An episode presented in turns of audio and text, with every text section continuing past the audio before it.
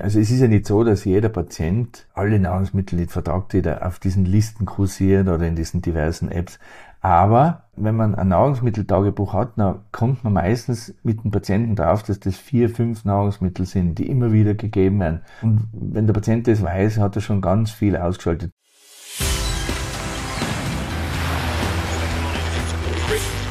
Gut zu wissen, der Erklärpodcast der Tiroler Tageszeitung. Hallo und herzlich willkommen zu einer weiteren Folge von Gut zu wissen. Ich bin Vanessa Grill und heute spreche ich über Histaminintoleranz. Dieses Wort fällt mittlerweile häufig, wenn man nach einem feuchtfröhlichen Abend mit Kopfweh aufwacht und Bauchschmerzen nach einem üppigen Festmahl hat. Die Histaminintoleranz hat in den letzten Jahren an Aufmerksamkeit gewonnen. Wer darunter leidet, verträgt Weißwein besser als Rotwein und Weichkäse besser als Hartkäse.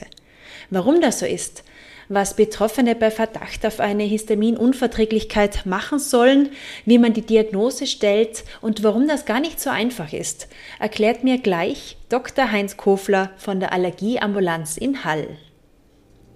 Doch zuvor noch fünf Fakten, die gut zu wissen sind. Berichten zufolge waren die ersten Opfer einer Histaminvergiftung um 1830 mehrere Matrosen eines Schiffes, die nach Verzehr von Bonitus erkrankten. Sir Henry Dale stellte erstmals die Ähnlichkeit der Histaminwirkungen zu Symptomen einer allergischen Reaktion fest. 1973 wurde über Histaminvergiftung durch Thunfischkonserven berichtet. Histamin gehört wie Serotonin oder Tyramin zu der Gruppe der biogenen Amine. Seit Mitte der 1980er Jahre stehen biogene Amine im Verdacht, auch nach Aufnahme geringer Mengen bei bestimmten Personen Unverträglichkeitsreaktionen auszulösen.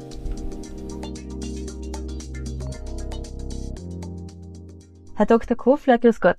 Hallo, grüß Gott. Danke, dass Sie sich Zeit genommen haben. Wir sprechen heute über Histaminintoleranz. Was ist denn Histamin überhaupt? Stellen Sie vor, Sie greifen mit Ihrer Hand in eine Brennnessel hinein. Da wird es nach wenigen Sekunden anfangen zu brennen und zu jucken. Die Haut wird rot, es werden sich Quatteln bilden. Das ist jetzt je nachdem, wie stark Sie hingegriffen haben. Das ist eine der Wirkungen von Histamin.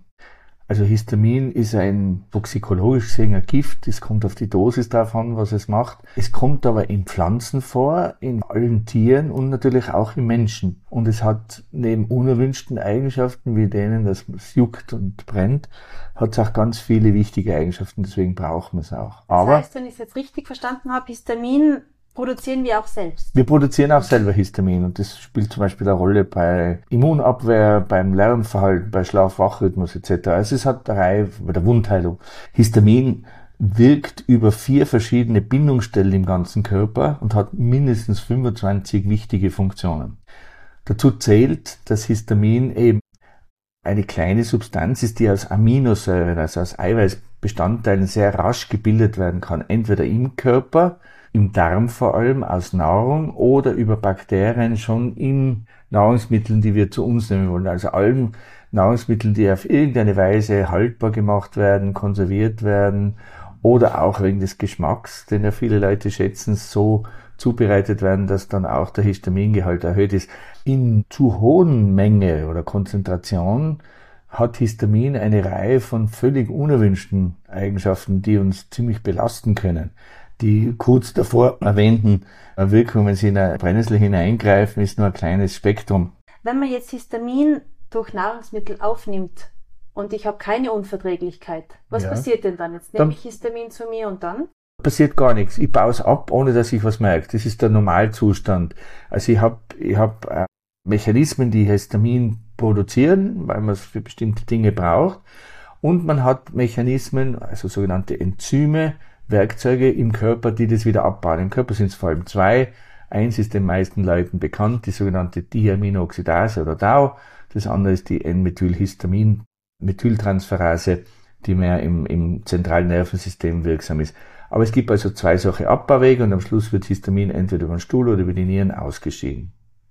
Und wenn ich keine Unverträglichkeit habe, das heißt, wenn meine Kapazität, Histamin in normalen Mengen abbauen gegeben ist, dann spüre ich gar nichts. Ich is alles, was ich will und habe keine Nebenwirkungen. Wenn aber entweder meine Zufuhr zu hoch ist über die Nahrung oder in meinem Darm wird aufgrund von Erkrankungen zu viel Histamin gebildet oder ich kann Histamin nicht mehr abbauen, weil ich Medikamente nehme, die das hemmen oder weil es genetisch so ist oder epigenetisch reguliert wird, dann bin ich in einem Ungleichgewicht und dann merke ich die Histaminwirkungen und zwar dosisabhängig.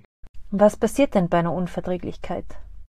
Ich habe zuerst erwähnt, es ist dosisabhängig. Mhm. Also man geht davon aus, dass man ungefähr eine Vorstellung hat, ein Zehntel Gramm, das sind 100 Milligramm Histamin, macht Zeichen einer deutlichen Histaminvergiftung.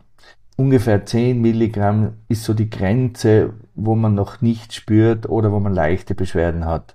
Und ein bis zwei Milligramm vertragt man üblicherweise. Welche Wirkungen vom Histamin muss man sich erwarten? Jeder, der schon einmal von einer Biene gestochen worden ist oder Wespe und diesen akuten Schmerz kennt und eben dann die Schwellung und die Rötung und den Juckreiz, der weiß, dass das sehr schnell auftritt. Und die Histaminwirkungen sind ganz unterschiedlich an der Haut. Eben diese Gefäßerweiterung, diese Rötung, das Anschwellen, weil Flüssigkeit aus den Gefäßen austritt, die Juckreizaktivierung, teilweise auch ein brennender Schmerz. Für die Gefäße insgesamt bewirkt diese Weitstellung der Gefäße einen erhöhten Querschnitt und damit ein Abfallen des Blutdrucks. Oft wird das kompensiert dann durch einen erhöhten Puls, also raschen Herzschlag, was manche Patienten als sehr unangenehm empfinden. Oft ist es ein bisschen unrhythmisch dann. Oder es gibt sogenannte Extrasystolen. Die Patienten können durch diese Gefäßerweiterung auch einen Kopfschmerz bekommen, der unangenehm ist. Die Patienten klagen oft darüber, dass sie schwindlig sind oder dann sich wie in Watte gepackt ihr Gehirn fühlen. Das ist, das ein Brain Fog. Auf den Magen-Darm-Trakt kann es zu einer verstärkten Magensäuresekretion führen, also Magenschmerzen, Brennen, Sodbrennen, aber auch Blähungen, verstärkte Darmbewegungen, also Peristaltik, bis hin zum wirklich fast fulminant und akut einfordernden Durchfall, dass man auf die Toilette gehen muss nach einem Essen. Frauen können Probleme bekommen mit Unterbauchschmerzen, weil die Uterusmuskulatur kontrahiert und dann die Schmerzen sehr stark sind. Es kann zu eben zu, zu dem Juckreiz kommen. Es können auch die Nase und die Schleimhäute der Nase zuschwellen. Die Augen können jucken, tränen und es kann, wenn die Dosis höher ist, auch die Bronchialmuskulatur angespannt werden und sie bekommen weniger Luft, fangen an husten etc. Also ganz viele Nebenwirkungen. Was macht man, wenn man solche Symptome feststellt? Also wenn man das feststellt, muss es nicht eine Histaminintoleranz sein. Das kann im Rahmen von anderen Erkrankungen auftreten oder bei einem sogenannten allergischen Geschehen. Aber wenn man solche Beschwerden hat und man hat überhaupt nichts bei sich, ist es gut, Krankenhaus oder Arzt aufzusuchen. Sonst, wenn man es weiß, und das passiert schon öfter, dann hat man meistens die passenden Medikamente zu Hause oder bekommt sie verschrieben. Das sind sogenannte Antihistaminika, Medikamente, die diese Bindungsstellen fürs Histamin blockieren. Aber sollte man die nicht vorher einnehmen? Naja, oft weiß man sie nicht, ja. aber wenn man eine Histaminintoleranz hat und weiß, okay, wenn ich essen gehe und da sind histaminreiche Nahrungsmittel dabei und ich kann die nicht ausstellen oder ich will es gar nicht, dann ist es besser, das davor zu machen. Aber manchmal wird man in eine Situation kommen, wo man einfach diese Symptome merkt und je rascher man dann ein Antihistaminikum in entsprechender Dosis zu sich nehmen kann, umso rascher werden die Symptome auch wieder weniger. Außer jetzt diese Fertigprodukte, von denen wir schon gesprochen haben, was sind denn noch Nahrungsmittel, die sehr viel Histamin enthalten? Histaminreich sind alle Nahrungsmittel, die einmal eiweißhaltig sind und wo aus den Bausteinen dieser Eiweiße, nämlich den Aminosäuren, sehr rasch durch Enzyme sogenannte biogene Amine, Histamin ist halt eins der bekanntesten davon, entstehen können. Aber es gibt auch andere, Tyramin, Serotonin etc. Und wenn dieses Nahrungsmittel also eiweißhaltig ist und es wird durch Bakterien kontaminiert, das heißt, wenn man es zum Beispiel bei Raumtemperatur aufbewahrt, wird durch diese bakteriellen Enzyme aus den Aminosäuren Histamin und andere Amine produziert. Das ist eins. Also eiweißhaltige Nahrungsmittel zum Beispiel Fisch, zum Beispiel Meeresfrüchte, auch Fleisch, auch Wurst. Dann Nahrungsmittel, die mit Hilfe von Bakterien produziert werden, zum Beispiel Käse also vor allem Hartkäse, langgereifte Käse. Dann Nahrungsmittel, die geräuchert werden, Würste, Speck, Landjäger, Würstchen etc. Und dann aber auch Nahrungsmittel, wo man sich denkt, wieso, das ist doch total frisch und bio und alles, zum Beispiel eine Aubergine mhm. enthält sehr viel Histamin, eine Tomate enthält kaum Histamin, setzt aber im Körper Histamin frei. So ähnlich geht's mit Pilzen oder mit Erdbeeren. Also es gibt sowohl frische Nahrungsmittel als auch vor allem konservierte. Und dann gibt's noch Nahrungsmittel, die Zusatzstoffe enthalten, Geschmacksverstärker wie Glutamat etc., die ebenfalls die Histaminwirkung verstärken können. Und nicht genug damit, es gibt dann auch noch Medikamente, die das können. Aber bei der Nahrung sind das die wichtigsten. Und alkoholische Getränke. Und, genau, Sie haben es erwähnt, alkoholische Getränke. Einmal, weil es Alkohol selber den Abbau von Histamin im Körper blockt, mhm. indem es das Enzym, diese Tau gern blockiert. Und zum anderen, weil bestimmte alkoholische Getränke, denken Sie an Rotwein, mit Hilfe von Bakterien fermentiert werden und Hefen. Und diese Kulturen, die man für die Weinproduktion verwendet, die sind natürlich an den Geschmack des Publikums auch angepasst. Und diese malolaktische Gärung vermittelt uns diesen milden Geschmack, den wir beim Rotwein die meisten wollen, haben aber den Nachteil, dass abhängig von der Traubensorte und diesen Starterkulturen auch vermehrt Histamin produziert wird, so dass Rotweine aufgrund der Kältung und dieser Kulturen oft histaminreich sind, zum Beispiel italienische, französische, diese bekannten guten Weine. Es gibt aber auch histaminarme Rotweinsorten. Bei Weißwein ist es ein bisschen anders, die sind generell histaminärmer. Hoher Histamingehalt zeichnet auch Champagner aus mhm. und diese typischen Prosecco Getränke und Ugo und so weiter, die sehr beliebt sind im Sommer. Schade.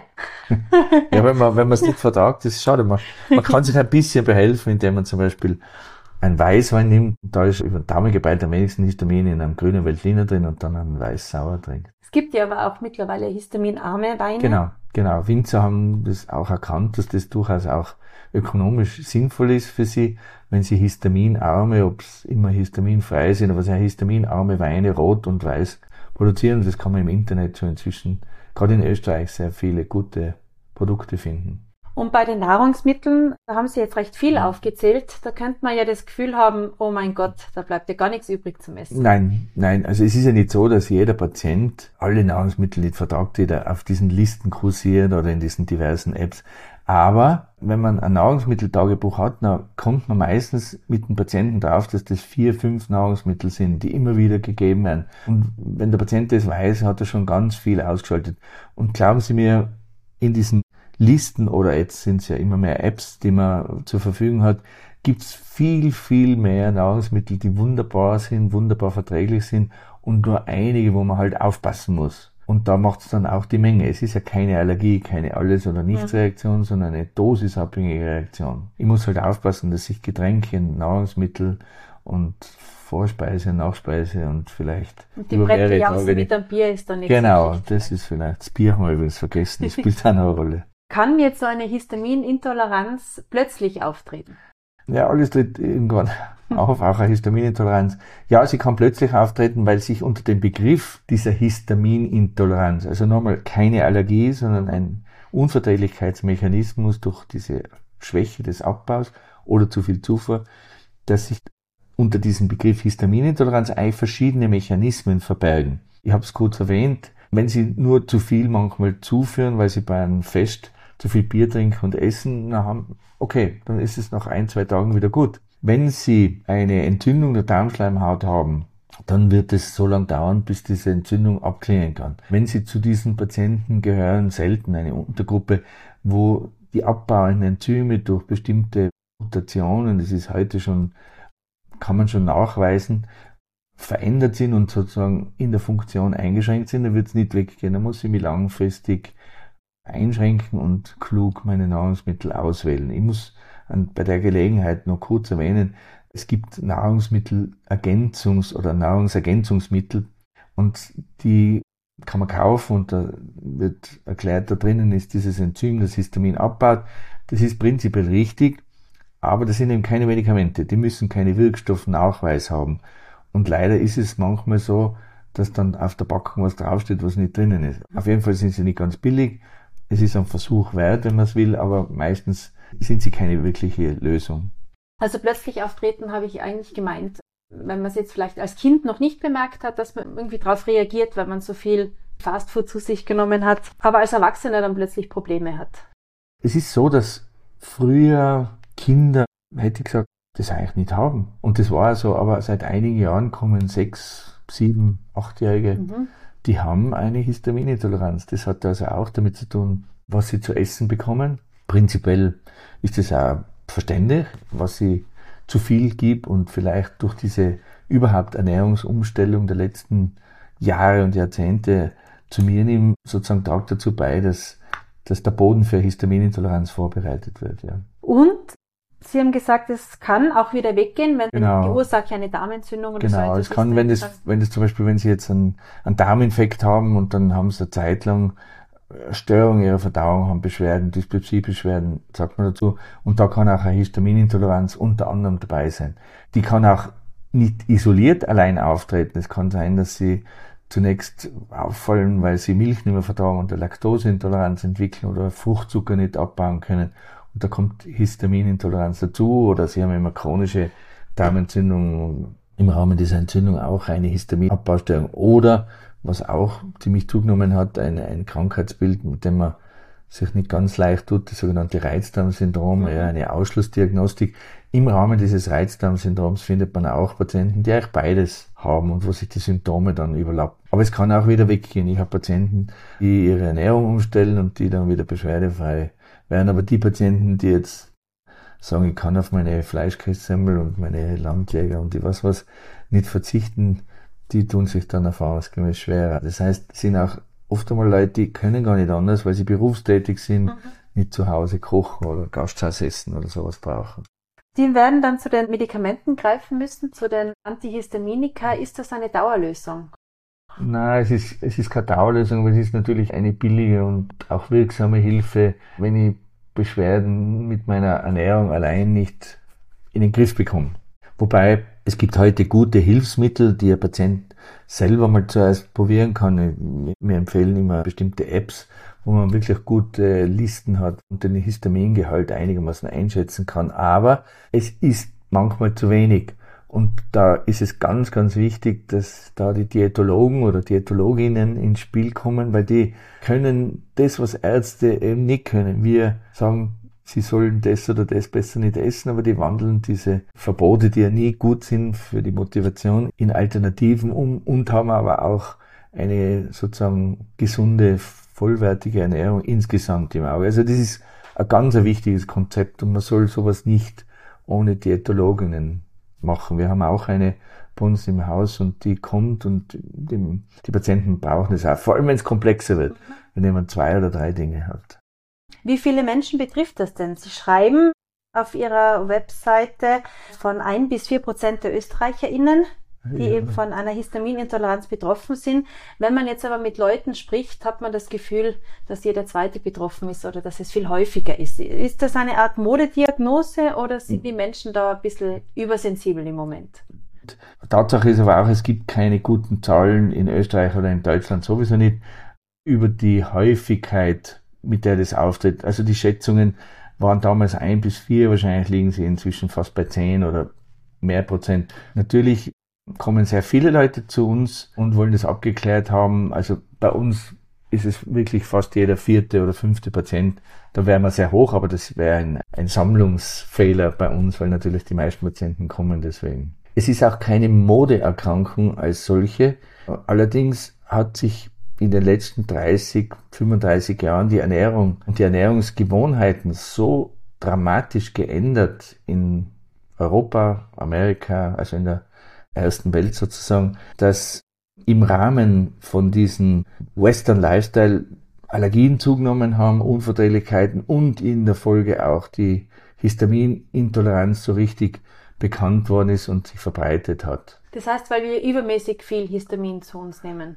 Die meisten, würde ich jetzt so schätzen, sind Patienten, die kommen und wenn man die Anamnese macht und ihnen zuhört und schaut auch, was sie zu sich nehmen, ein sogenanntes Nahrungsmitteltagebuch über zehn Tage, das ist ganz wichtig, dann hat man schon den Eindruck, dass sehr, sehr viel Histamin konsumiert wird. Und jetzt muss man dazu sagen, aus, aus großen Untersuchungen aus Großbritannien und Amerika weiß man, dass Patienten, da sind wahrscheinlich alle gleich, gar nicht genau immer das hinschreiben oder sagen, was sie wirklich konsumieren. Das, das spielen schon gewisse Gedanken eine Rolle, dass man nicht alles so preisgeben möchte.